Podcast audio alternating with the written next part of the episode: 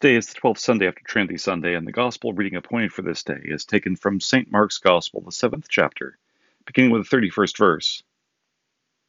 Again, departing from the region of Tyre and Sidon, he came through the midst of the region of Decapolis to the Sea of Galilee. And they brought to him one who was deaf and had an impediment in his speech, and they begged him to put his hand on him. And he took him aside from the multitude, and put his fingers in his ears, and he spat and touched his tongue. Then, looking up to heaven, he sighed and said to him, Ephphatha, that is, be opened. Immediately his ears were opened, and the impediment of his tongue was loosed, and he spoke plainly. Then he commanded them that they should tell no one, but the more he commanded them, the more widely they proclaimed it. And they were astonished beyond measure, saying, He has done all things well. He makes both the deaf to hear and the mute to speak. This is the gospel of the Lord. Grace, mercy, and peace to you from God our Father and from Jesus Christ, his Son, our Savior. Amen. A good tree bears good fruit. Among the saints of the triune God, the faith within the heart is manifest in the words and actions of the saint in the midst of earthly life. It is the regular character of such good works that they do little to draw attention to the one who performs them. The world thinks little of that which is God pleasing and is drawn instead to the sham works of the Pharisees. But the Lord beholds that which is the fruit of the faith which the Holy Spirit creates and sustains through the divine word. It is thus that, in the appointed gospel, we see the saints fulfill their duty toward their neighbor. Consider the context for today's reading from Mark, the seventh chapter.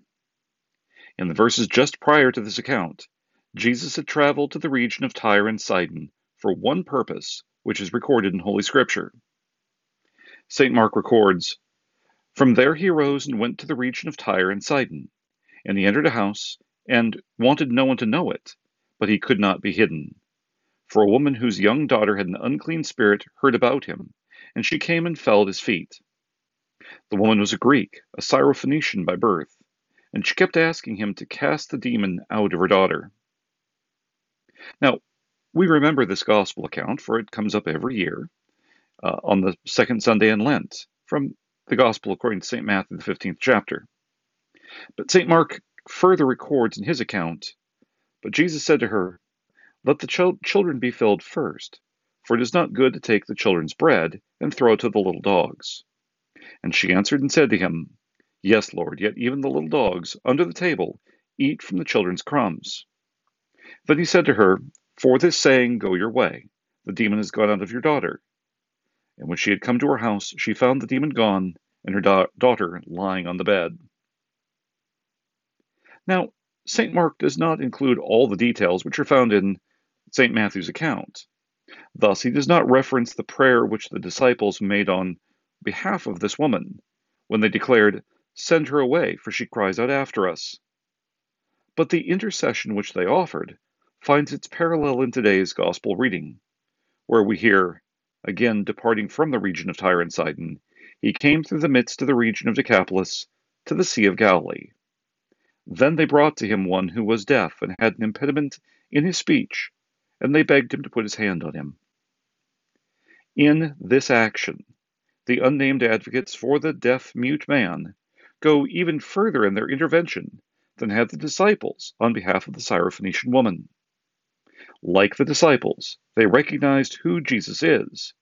For it is as we hear in today's reading from Isaiah, the 29th chapter In that day the deaf shall hear the words of the book, and the eyes of the blind shall see out of obscurity and out of darkness. The humble also shall increase their joy in the Lord, and the poor among men shall rejoice in the Holy One of Israel. Jesus taught the disciples of St. John the Baptist by means of the miraculous proofs which he had performed, he was offering proof that he is the Messiah. For this we read in Luke chapter 7 Jesus answered and said to them, Go and tell John the things you, you have seen and heard. The blind see, the lame walk, the lepers are cleansed, the deaf hear, the dead are raised, and the poor of the gospel preached to them. And blessed is he who was not offended because of me. Those who brought the deaf mute man to Jesus understood this, believing that the Lord could cure his infirmity. It was thus that they begged him to put his hand on him. While with the casting out of the demon which possessed the daughter of the Syrophoenician woman was accomplished from a distance through the word alone, the Lord honors their prayer and accompanies the word with a sign.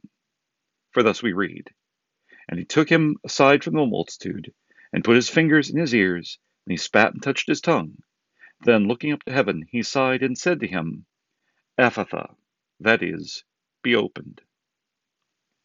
Those who brought the man to Jesus could not help him from their own resources, but they knew where the man needed to be. He needed that which only the Lord could grant to him. And so they brought him to Jesus.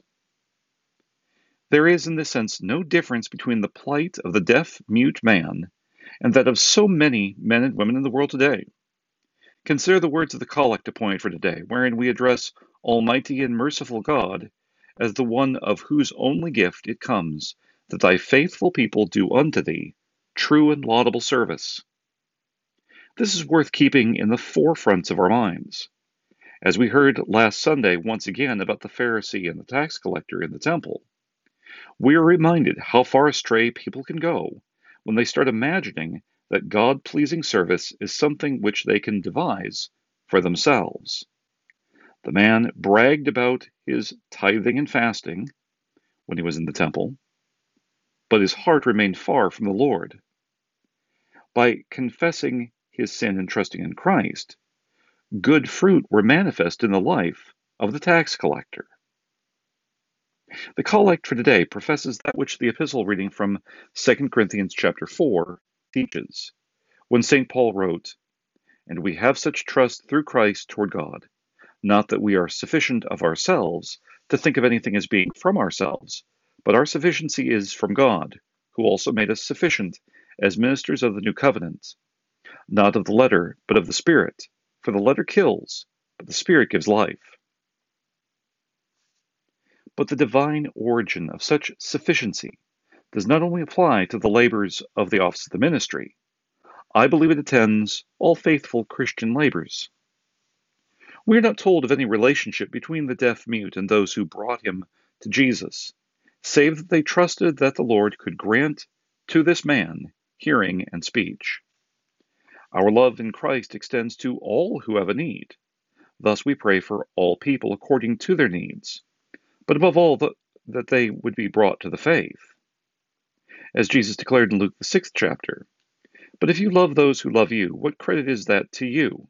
For even sinners love those who love them. And if you do good to those who do good to you, what credit is that to you? For even sinners do the same. And if you lend to those from whom you hope to receive back, what credit is that to you? For even sinners lend to sinners to receive as much back. So then, beyond our use of material resources, how much more important that we pray for all men according to their needs. For the Lord declared in Matthew chapter 5, You have heard that it was said, You shall love your neighbor and hate your enemy. But I say to you, love your enemies, bless those who curse you, do good to those who hate you, and pray for those who spitefully use you and persecute you, that you may be sons of your Father in heaven. For he makes the sun rise on the evil and on the good, and sends rain on the just and on the unjust. And St. Paul also proclaims what a blessing it is that the ministry of death, that is, the proclamation of the law, and the ministry of the Spirit, the proclamation of the gospel, is glorious. In the reading from 2 Corinthians, St. Paul calls to mind the way in which the glory of the Lord was reflected in the countenance of Moses when he would come from the presence of the Lord. Moses would veil his face on account of that glory until it faded, as St. Paul wrote, but that the ministry of death, written and engraved on stones, was glorious, so that the children of Israel could not look steadily at the face of Moses because of the glory of his countenance, which glory was passing away. How will the ministry of the Spirit not be more glorious? The ministry of the law convicting the people of their sins is glorious, even as it proclaims death to the sinner. That which was established by the word of the Lord through Moses, the whole of that which was established for the church of the Old Testament, with its rituals, sacrifices, and observances, was glorious. But it was fading away. If the people could recognize the glory reflected in the face of Moses, though that glory was passing away, how could they not behold the more glorious ministry of the Spirit? St. Paul declares clearly, and we have such trust through Christ toward God not that we are sufficient of ourselves to think of anything as being from ourselves, but our sufficiency is from God, who also made us sufficient as ministers of the new covenant. Not of the letter, but of the Spirit, for the letter kills, but the Spirit gives life. This is the New Testament ministry, the apostolic ministry, by means of which the Lord blesses his church through the word and sacrament entrusted to his called and ordained servants of the word. Not with outward glory, but with this, with service to the triune God, the people are thus served. For the servants of God bring the word to his people, the word of the law and the gospel, for lancing the infection of sin and applying the healing balm of the salvation which Christ has accomplished for us. It is by the word of, that the Lord opens the ears of the deaf and loosens the tongue of the dumb. And when the one man has been healed, the whole multitude could not be silenced. St. Paul wrote to the Romans in the 10th chapter But what does it say? The word is near you, in your mouth and in your heart. That is the word of faith which we preach. That if you confess with your mouth the Lord Jesus and believe in your heart that God has raised him from the dead, you will be saved.